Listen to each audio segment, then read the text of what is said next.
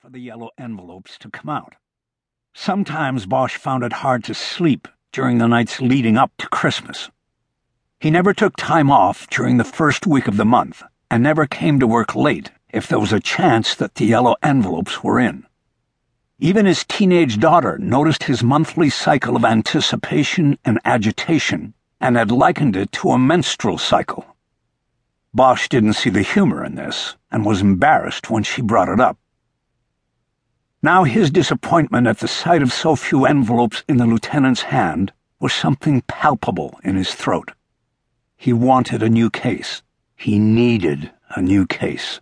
He needed to see the look on the killer's face when he knocked on the door and showed his badge, the embodiment of unexpected justice come calling after so many years. It was addictive, and Bosch was craving it now. The lieutenant handed the first envelope to Rick Jackson. He and his partner, Rich Bengston, were solid investigators who had been with the unit since its inception.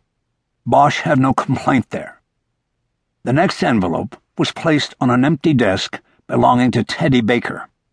She and her partner, Greg Keogh, were on their way back from a pickup in Tampa, Florida an airline pilot who had been connected through fingerprints to the 1991 strangulation of a flight attendant in Brentwood. Bosch was about to suggest to the lieutenant that Baker and Keogh might have their hands full with the Brentwood case, and that the envelope should be given to another team, namely his, when the lieutenant looked at him and used the last remaining envelope to beckon him to her office.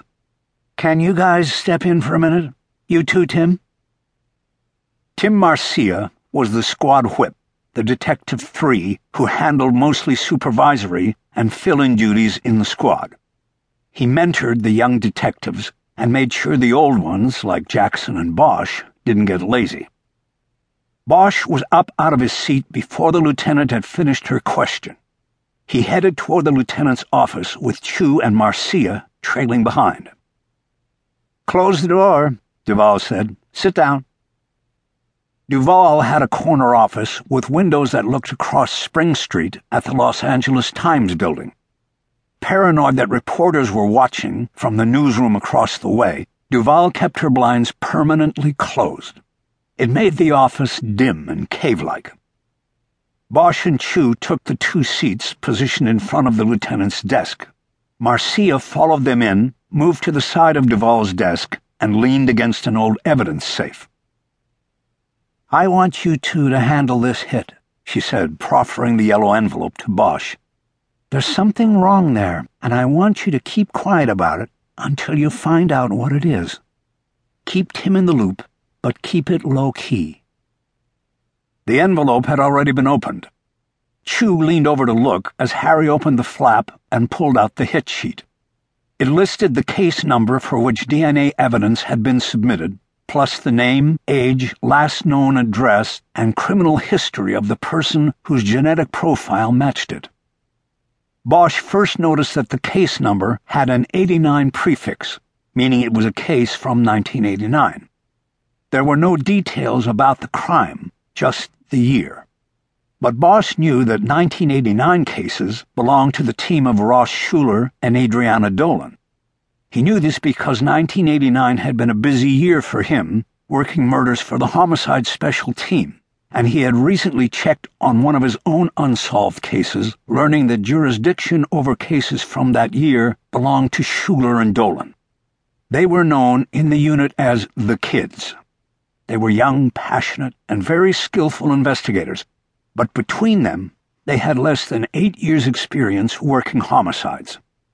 If there was something unusual about this cold hit, it would not be surprising that the lieutenant would want Bosch on it. Bosch had worked more killings than everybody in the unit combined. That is, if you took out Jackson. He had been around forever. Bosch next studied the name on the hit sheet Clayton S. Pell. It meant nothing to him. But Pell's record included numerous arrests and three separate convictions for indecent exposure, false imprisonment, and forcible rape. He had spent six years in prison for the rape before being released 18 months earlier. He had a five year probation tail.